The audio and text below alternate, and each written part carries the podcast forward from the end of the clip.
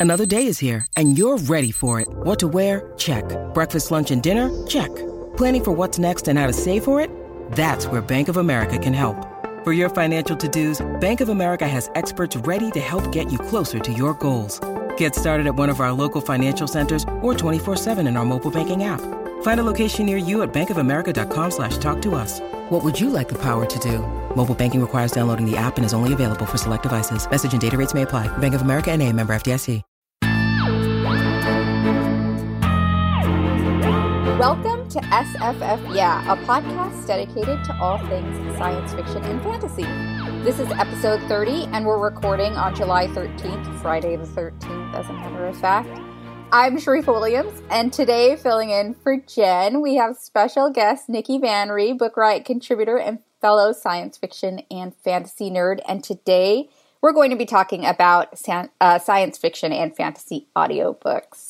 So, welcome, Nikki. Thank you so much for joining us. Of course. Thank you so much for having me. I'm excited. Do you want to tell our listeners a little bit about yourself and your love for science fiction and fantasy? yes. so, um, I'm a Book Riot contributor, and I have been for a couple years now. Um, love science fiction and fantasy and audiobooks are a special love of mine because it's just like a great way for me to actually really get into a book. So mm-hmm. I love sharing information about them and really excited to be here. So, yay! I'm so glad. Jen and I um, started out this this show talking about like our nerd origin stories, and I feel like there are a lot of us nerds at Book Riot. I think we all are to a certain extent. yes, and it, it's always nice. It's always nice to have another person talking about science fiction and fantasy with me.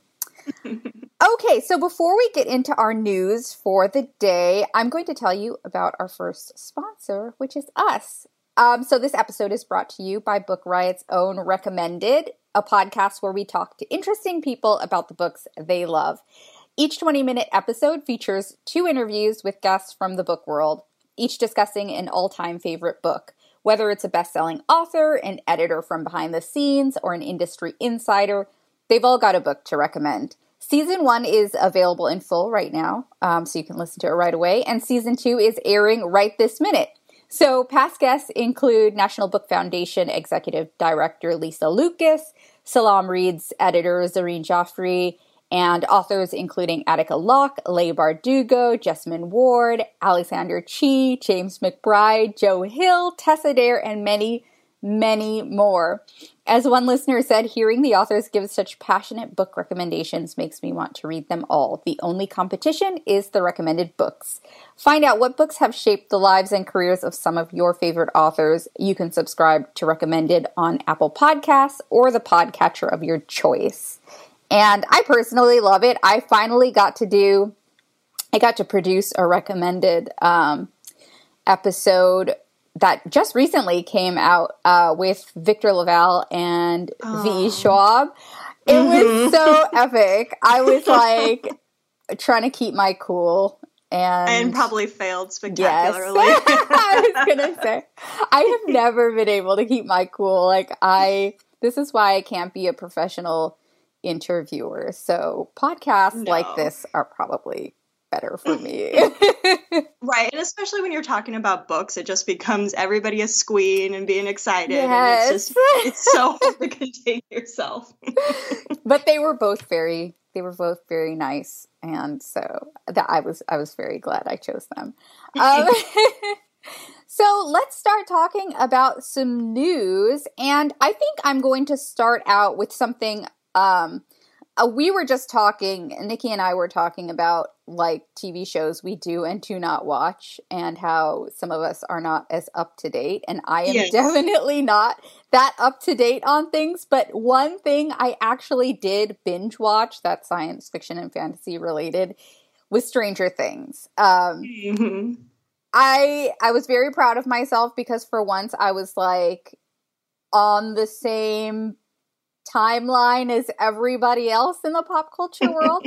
and now I get to talk about this great news we got. It's actually twofold news. So, first, we heard that Stranger Things books are coming from Penguin Random House. And then later on, and I was very confused when this news came out because I was like, didn't we already talk about this? But we hadn't. So Netflix is also teaming with Dark Horse to bring Stranger Things to comics. So we're getting a bunch of Stranger Things um, published works coming out pretty soon. So the books are going to be out in November with more coming in 2019.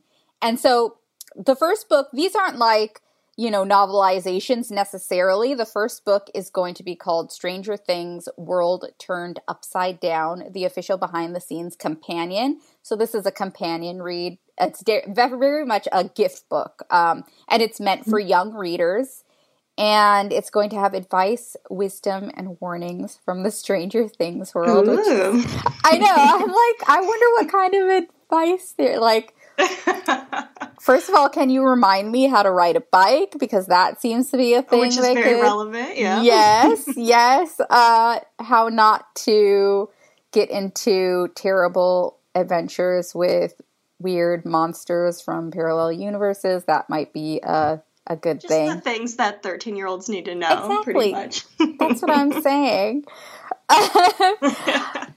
And actually, yeah. I was wrong because there is a novelization. There's a prequel novel about Eleven's mother, written oh, by fun. Gwenda Bond. Yeah, and when we were talking, I admitted that I have never watched Stranger Things, and I've had multiple people hound me about it. Um, and I sticked fast to the point that it looked a little scary, and I'm so not into scary things. But oh, um, oh, really? I at least from what I know about the shows, this is like such a great idea. Um, doing books and comics and just it should be a really great gateway for younger readers, which would be awesome. I think so too. And I'm curious because the comics are definitely geared toward younger readers as well. And in my mm-hmm. when I mm-hmm. read this, I was thinking like, I wonder how many kids like I never had an experience in my childhood where my parents were like, no, this is like not appropriate for you to watch. But I was wondering, like, I wonder how many kids are allowed to watch Stranger Things because they're definitely, it is definitely scary and there are definitely some adult themes in there. Right. Yeah. So, yeah. Yeah. I'm curious. I'm curious about like whether younger readers will. Uh, I I I don't. Yeah, I feel like when I was in that tw- like that tween stage is when I started actually re- like watching the scarier things and getting more into shows that I probably shouldn't be. Like it's that age where you're trying to test boundaries. Yeah. So maybe there are like quite a bit of younger adults out there re- watching these shows. But I think you might be right that it's mostly adults. But who knows? I think that I think you're right. Um, because I remember like it, which you know, oh my gosh, yes, kids who are in a group and they're dealing with some horrible things. And I feel like every kid not a kids show. it's not and every kid in elementary school and I can't even remember when it came out, elementary school or middle school, we were all talking about it. Everybody had watched it. It was not meant for us, but we all watched it. So I don't know why I'm trying to act like, you know, children are so innocent and protected, but Right. Well, and I when I was like 5, my babysitter had us watch it and it was like this and that's probably why I don't like horror nowadays because I could not like look at a clothesline for years after that. And you know, even when it rained, I would get freaked out. So maybe that's where my aversion to horror started. I oh, mean, no. I can appreciate and respect it, but um, yes, it was definitely a monumental experience for me and I never want to relive it. that is so sad. I uh I'm so sorry because I love horror, but I know a lot mm-hmm. of people who just are not I have a friend who can't even watch ET because she's terrified of because of that finger. yeah. I mean its face is pretty creepy, but um so yeah, so the first four issue series of the comics start in September of this year. So look out for those. Do you want to choose the next story?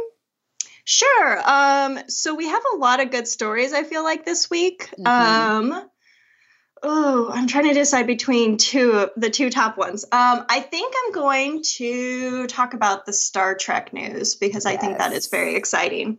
Um, so just on the 19th of June, so a little bit ago, we got some news that finally, finally. So they've done a ton of Star Trek adaptations in the last couple of years and movies, and it's all been really great. But it's all been kind of geared towards, you know, the original series and remakes of that. So we finally got news that um, Alex Kurtzman is taped to show run um, or I'm sorry about that. He is going to start making adaptations of The Next Generation, which I think is great. And I think was one that really needed to be remade right now because it's such a fun, smart show um, mm-hmm. that I don't think you get in the other adaptations as much, perhaps. Um, and so lots of really vague news. It's all just kind of in the idea time, which I'm sure is really exciting for people too, because you get to kind of speculate. Um, so they think that there might be a series set at Starfleet Academy, um, is one of the kind of ideas they're tossing around. Um, there's also rumors, of course, that they're trying to get Patrick Stewart on board to come mm-hmm. back as mm-hmm. Captain Jean Luc Picard. Which, if you've ever watched like Next Generation at all, I feel like you just need to like you're just getting vapors just thinking. I know, that. definitely. yeah, and I feel like he probably is just gonna like do a cameo because you know he's getting a bit older. But it would be very, very exciting to see him in that role again. And then um, also kind of playing around with an animated series. So again, uh, it's you know it's pretty far out, but I think it's really great to see that they're starting to pull this one back in, and it would be really exciting to see where they go with it. And like I said, I'm all here for um, a reunion cast type of show with Patrick Stewart doing literally anything. So I am too. Yeah, mm-hmm. and Jen is usually the one who talks about the Star Trek stuff because this is where I am a co- I have a complete failing. I did watch The Next Generation though when I was a kid, but I have such fleeting memories of it because it was like my best friend at the time really loved that show and mm-hmm. I would just kind of sit there and be half present. But I remember that there were episodes and the movies and stuff like I was all there for it. And so I don't really have like a horse in the running here, but there is a part, a greedy part of me that wants an animated series just because, like, I would definitely be down for an animated series of the next generation. I'm like the child, I need it fed to me in like cartoon form. it would be so, so great. It yeah. So great. and Patrick Stewart wouldn't even have to be that he could just do the like voice and so yeah. easy. I'm yeah, so excited about this. Um, mm-hmm. I feel like I can catch up on all of the things I missed out with Star Trek when I was a kid if they, you know, do this in a way that will be entertaining to me personally because I am selfish. yeah, and I think they also, like I said, they have the idea of a Starfleet Academy kind of one, and that would be very fun because I don't know if it would be more of an adult themed one where it's, you know, like teachers and stuff there, or it would be like a younger geared audience where it's like the actual yeah. students in Starfleet Academy. And that could be very cool as well.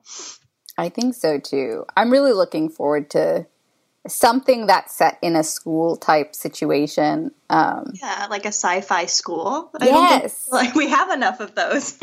yeah, like if uh, hilariously enough, like we had you know, the animated X Men series. And yes. that kind of filled that role for me when I was a kid. And that I mm-hmm. actually obsessively watched. Like, I feel like there was. Uh, there was a group of kids definitely who would come home from school and immediately watch that like every single day. and so that was immediately what I thought about when I saw the animated series possibility. Yeah. Um, Possibly, yeah. yeah. So I don't want everybody to think that's actually happening. Those are just my goals. okay. Um, let me what do I want to talk about next? Uh, let's talk about Okay, this one's kind of short. So, it's just uh, it's so ridiculous. So, I don't know if anybody um, who's listening has heard about Cockygate which was definitely a much more romance world. yes, a big conversation in the romance world. People were very angry about it for good reason because there was yeah, there was this there was a self-published writer um her name was Faleena Hopkins, I believe.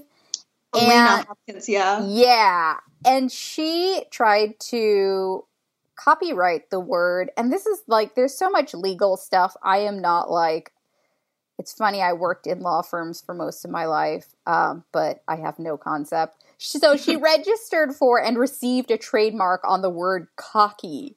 and she was basically bullying, like online bullying people to stop using the word cocky in the titles of their romances, which is absurd. It's there's no absolutely no like reason that that should mm. have been upheld whatsoever. no. So it was like this huge thing and it was all over Twitter and I like I I'm not that much of a, a big romance reader, but I was like completely absorbed. Like I couldn't turn away from this mess.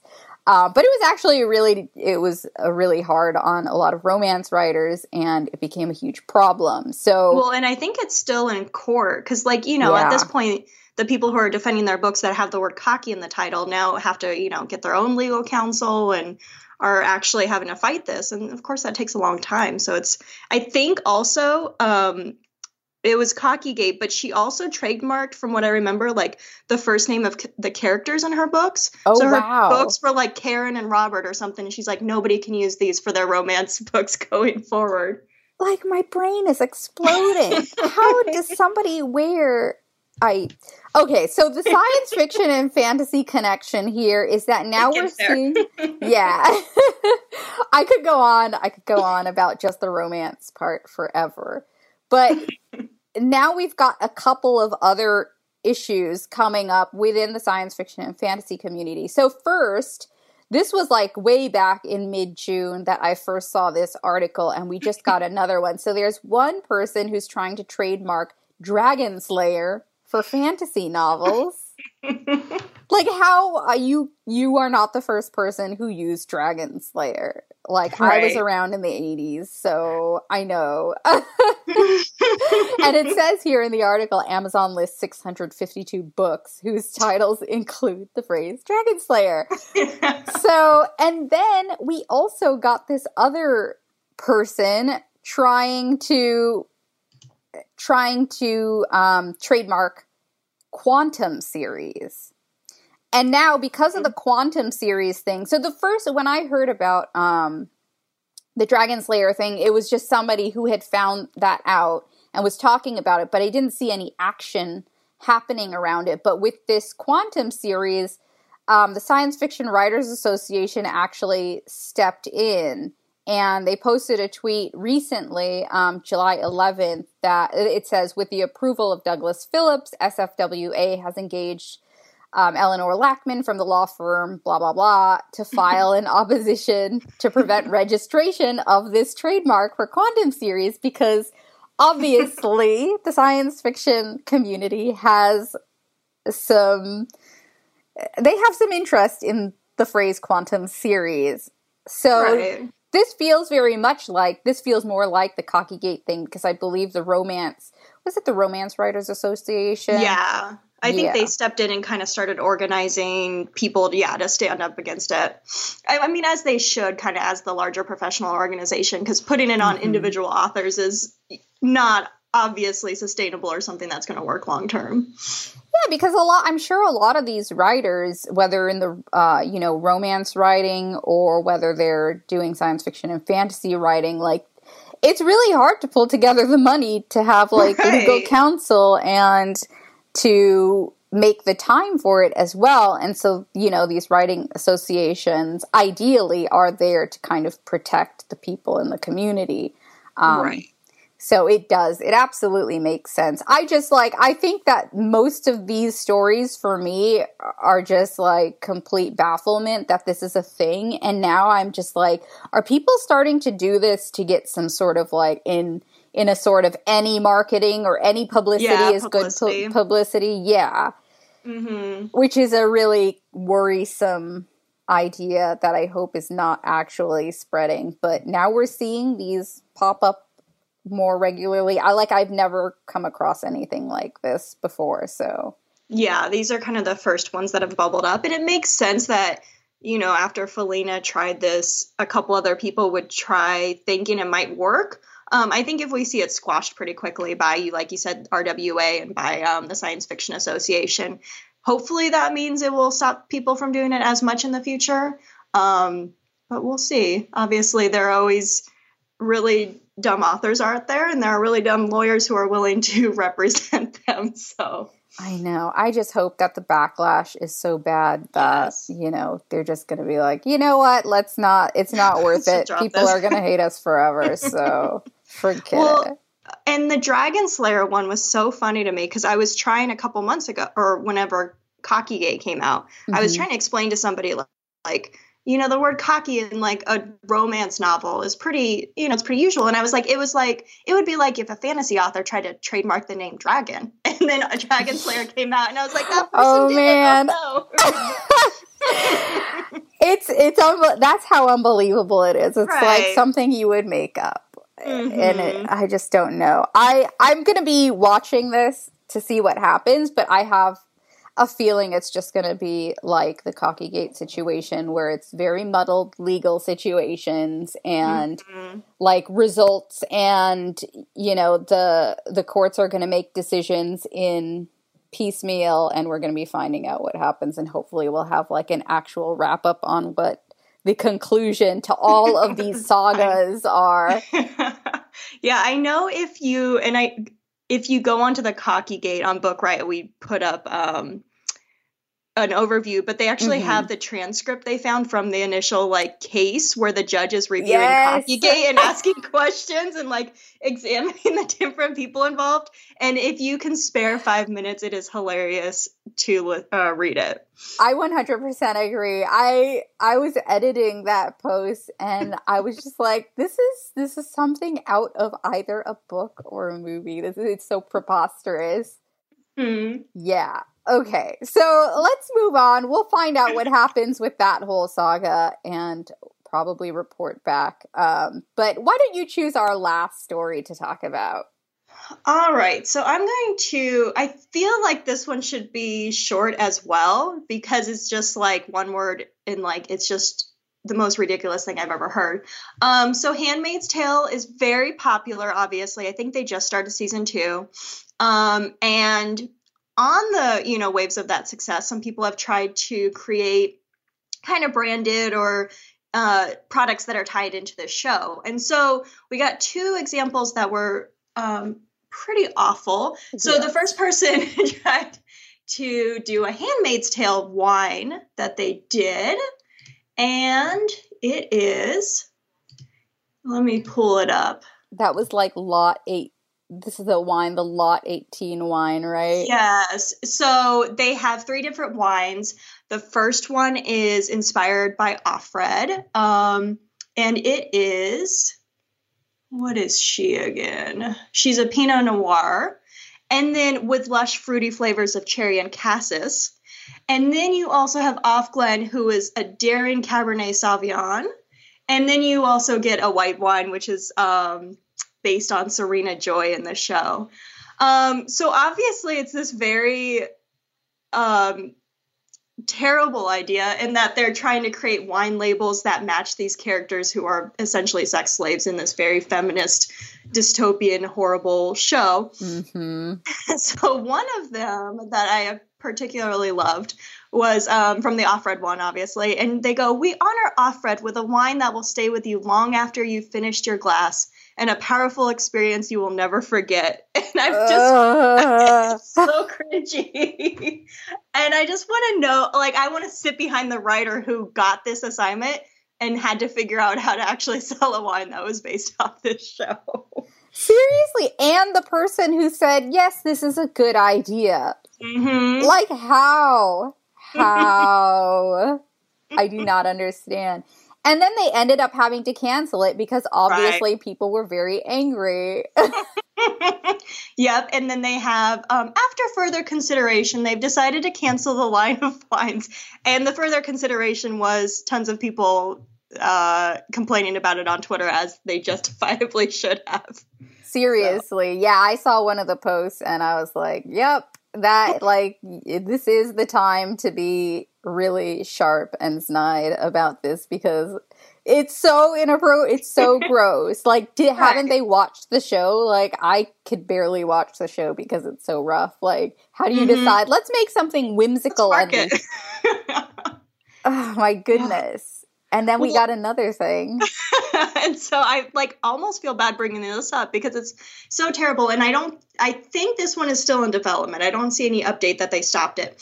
So another company, a sleepwear company, has announced that the red version of its popular lingerie line is given the name Offred. So not only did we have a wine that they were trying to sell, but now we have a lingerie line based on The Handmaid's Tale. and I would like to point out it's very like sad looking lingerie. Like the model almost looks like she's very Miserable. like washed out. Yes.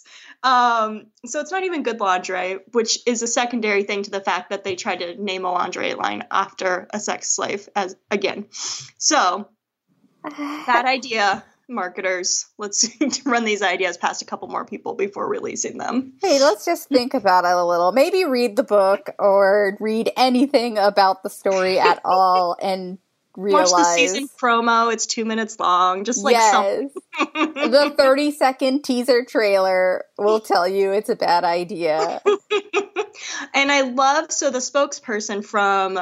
It's the brand is called Lunya. Mm-hmm. Um, a spokesperson said, "We're big fans of the show here at Lunya and named the color after Elisabeth Moss's journey as Offred."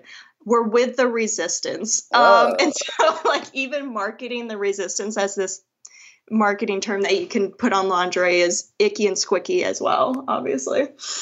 It's incredible. It's truly incredible. Like I feel like the theme of today, the last couple news stories is like tone deaf or something. Right, right. We started oblivious. With, yeah. so bad. So yeah. Okay. Well, Hopefully that never happens. Maybe it's not on their website still because they realized that they were making a terrible decision.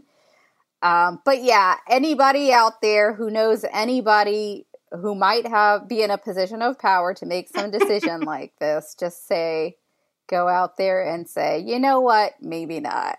maybe this is a bad idea. Okay, um, so before we get into our picks for science fiction and fantasy audiobooks, I'm going to tell you about our next sponsor, which is again us. Um, and this is super exciting. I've actually been talking about this one a lot. It's our young adult giveaway. So we're giving away $500 of the year's best young adult fiction and nonfiction. And these books are all selected uh, by Kelly Jensen, our very own. Uh, she's a former young adult librarian and a current uh, Book Riot young adult expert. I'm sure if you've seen our site and all of our posts, you've seen Kelly's out there. She's always talking about young adult fiction and nonfiction, and she does the Hey YA uh, podcast as well. So she's very well versed, and you can tell by these prize titles. So this is $500 worth. This is a long list, so you should definitely go and check out the full list. But for instance, some of the prize titles include Dread Nation by Justina Ireland, which I've been seeing everywhere. Uh, there's The Poet X by Elizabeth Acevedo. There's My So-Called Bollywood Life by Nisha Sharma. And one of my favorites that I've read this year, Undead Girl Gang, super fun by Lily Anderson. So there are a lot of great books, a lot of science fiction, fantasy stuff like The Cruel Prince is on here, Children of Blood and Bone by Tomi Adeyemi, another one of my favorites. So you should definitely check out the list and you can enter to win. It ends July 31st, so just make sure you enter before then and you can check it out at bookriot.com slash 500 YA giveaway to enter. Um, so that's it. That I hope that you enter, and if you do win, if anybody uh, who's listening wins, please take a photo of your books as usual because I want to see them. Um, it's pretty. It has to be a sizable stack of books. So. All right, so let's get to our recommendations. You want to go first, Nikki?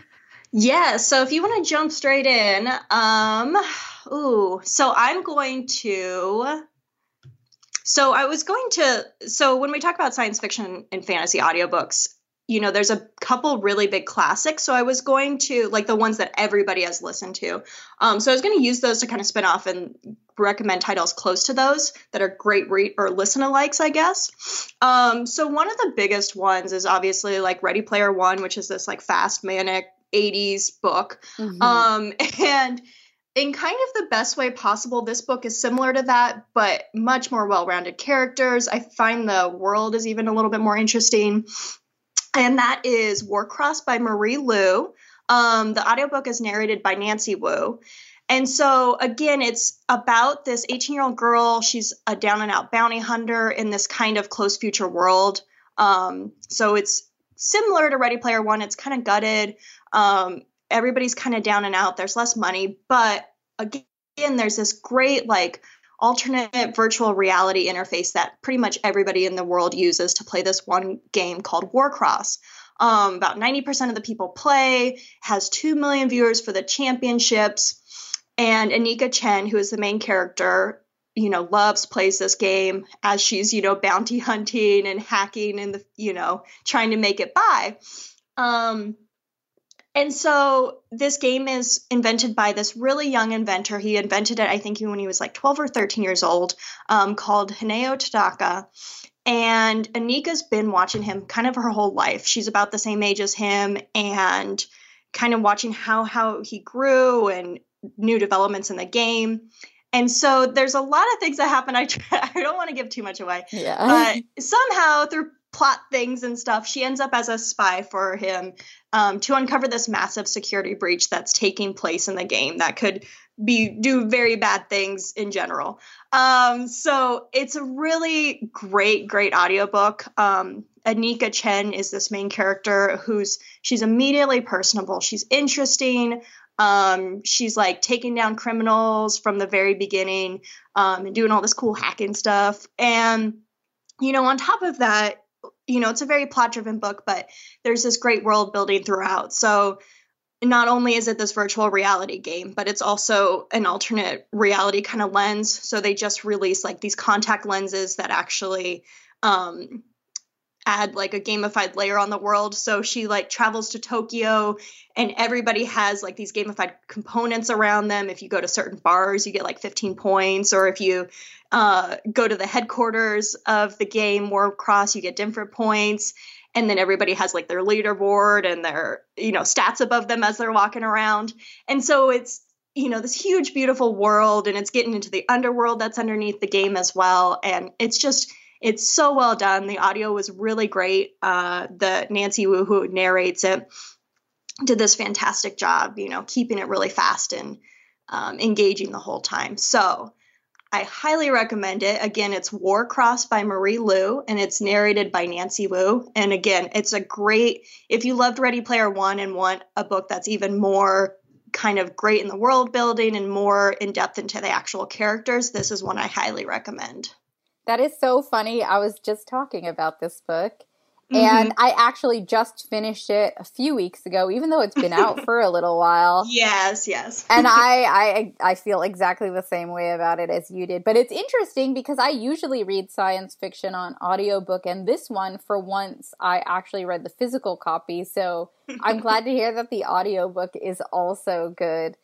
Um, yeah. Maybe if one day I decide to do more rereads, I will pick that one up. Well, and I think the next one in the series is out in August, I believe. Oh, yeah. Yeah. So I'm going to do that one on audiobook. There you go. Very timely. Yes. Okay. Um, so my science fiction pick, speaking of dystopias, is Laline Paull's dystopian novel, The Bees, which is narrated by Orla Cassidy. And the Bees is maybe one of the strangest dystopian books I've ever read, and it's simply because you are literally following bees on their struggles. Like, I thought, yeah, when I heard the bees, like, I feel like a lot of people go into this book not knowing much about it, but I thought, like, oh, maybe it's like an allegory, or maybe it's like it's just a metaphor, or maybe there are bees in the story. I don't know. I did not realize it was actually following bees. So the characters are all bees in a hive, and the book is compared to A Handmaid's Tale, uh, The Handmaid's Tale, and there's certainly some of that feel in there, but it's also like I'd say like Brave New World by Aldous Huxley. Um, and it's also compared to the Hunger Games. I am still struggling to figure out where the similarities between this book and that one exist. But there you go. Like, what can you say about publishing synopses? But mm-hmm. so, bees. The main character is Flores717, who lives in this world where everything's regimented, everyone's roles are assigned. So she's expected to live up to her role and to not deviate from it. And classism is very much a theme here, which it's quite obvious right from the beginning. Um, but it happens that Flora was born into the lowest class of her society. She's a sanitation bee. And you can tell by the way she's treated and ignored and underestimated and dismissed, all of the above, that nobody thinks much of her. And what's worse for her as a member of this society is that she was born with a mutation. And because this is the animal kingdom, you know, anything that looks like a weakness isn't abided. And, um, you know, she isn't expected to survive or to do well or be fit to do anything. Um, and mutations are typically grounds for destruction. But Flora gets this rare lucky break in her life because nothing else about her life is lucky.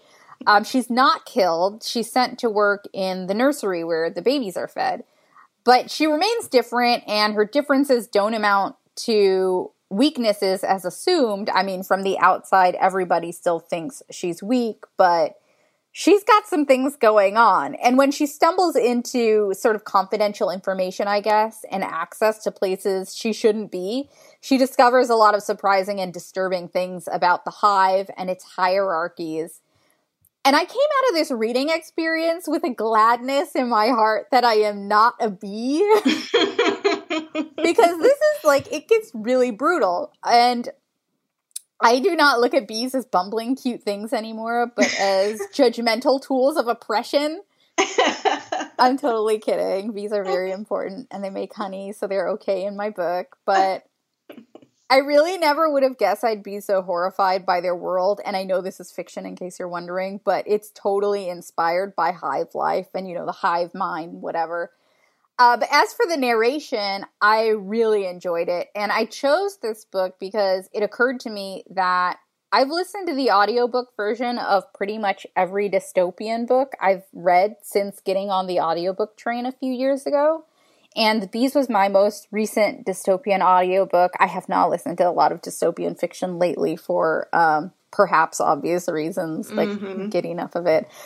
And I don't know what it is about dystopian fiction specifically that makes me immediately look for the audiobook version, but I have a feeling it's some sort of comfort thing because I have a hard time reading dystopian novels in general, and there's something about having someone read it to me that I guess allows a bit of distance, like somebody else is telling the story, not me or my own voice in my own head, and I don't need as many breaks when I listen to the audiobooks.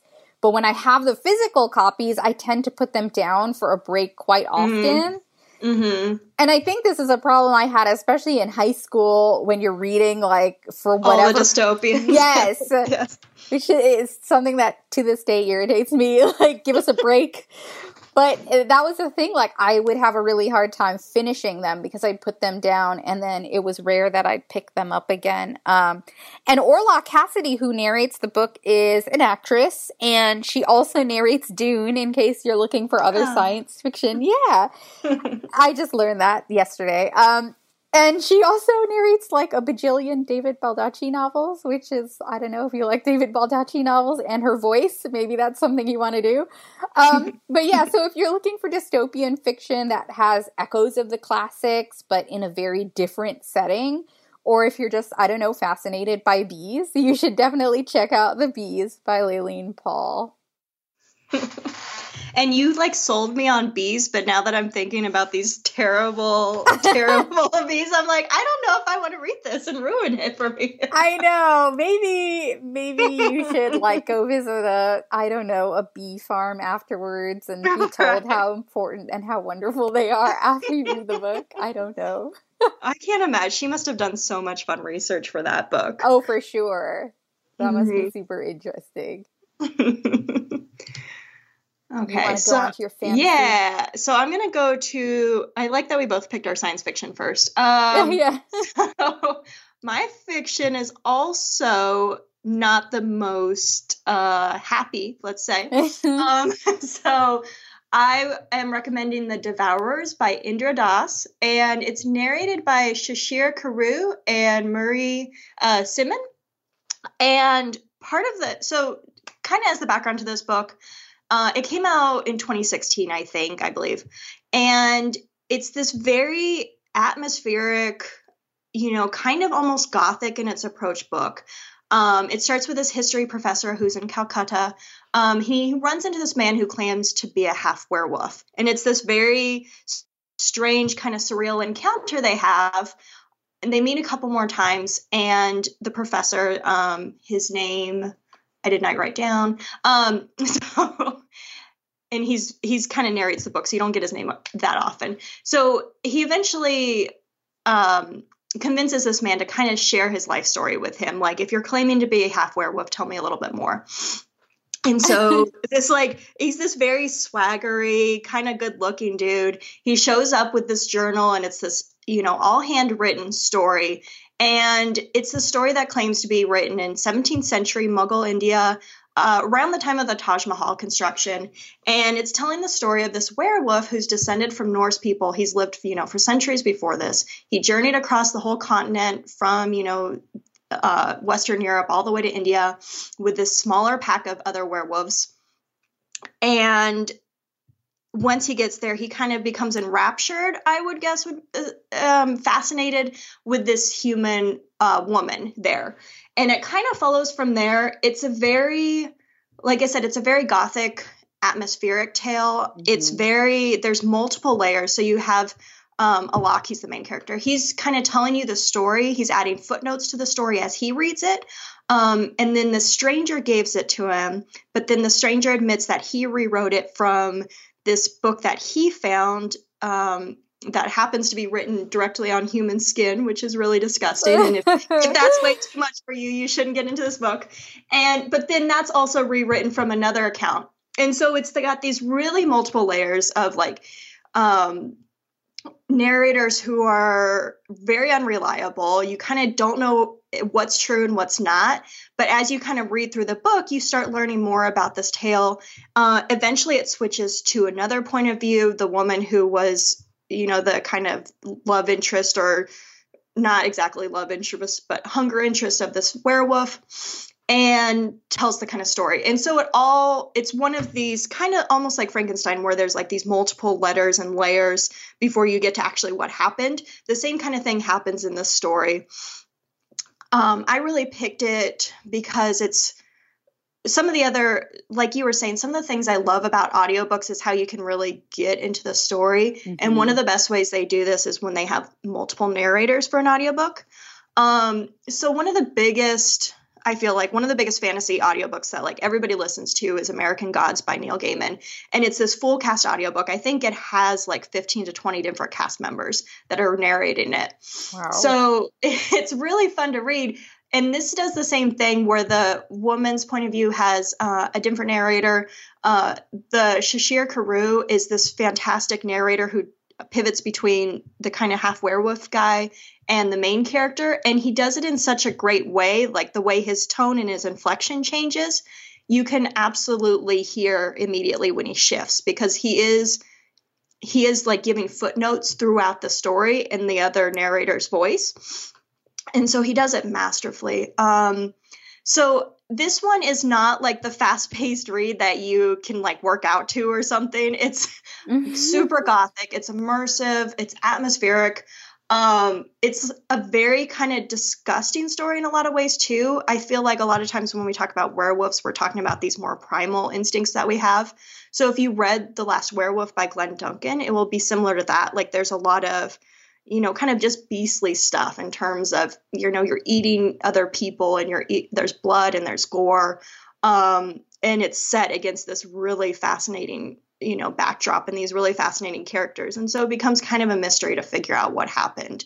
Um, so again, if you loved like The Last Werewolf, if you loved like the actual good Anne Rice novels, like when she was really good back then, if you like that kind of, you know, that's it, like a book that almost feels steamy and like uh, really kind of gross but great and fascinating way, um, highly recommend again. It's The Devourers by Indra Das, um, narrated by Shishir Kurup and Meera Simhan.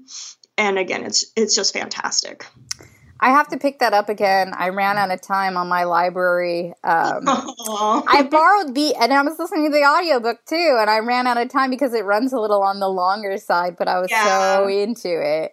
I think it's like 13 hours. It is. It's, it's quite a bit longer. yeah, so but it was it was really good. I agree. Um Okay, so for my fantasy pick, and I'm kind of shocked that I haven't already talked about this one on the show. Right, it came up, and I was like, "Huh." yeah, I literally did a search for it in our law in the long doc that has all of our notes, and I was like, "I can't believe myself."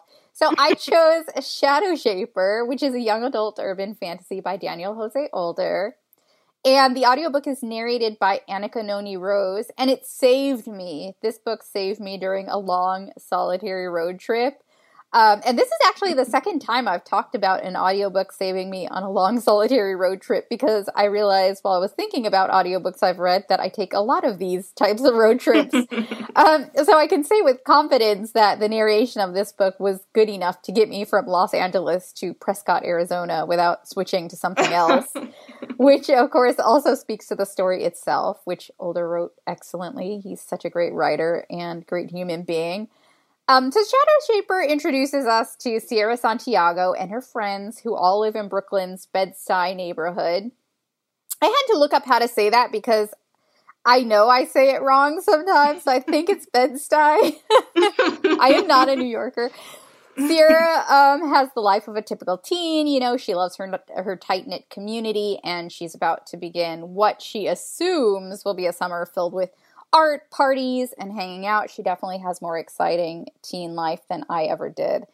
Um, she has this mural project as well she's been asked to help with, and she's free from her schoolwork. But then something happens that disrupts her community and her plans. There's this evil that lays siege to her neighborhood community. The undead basically show up, and a supernatural order surfaces. And also, Sierra starts to see things she can't explain, like artwork moving like she's literally in a restaurant on a date and the artwork in the restaurant starts moving around and dancing along with them which is like i feel like i want to see this like in cinematic in form. a movie yeah. Yeah.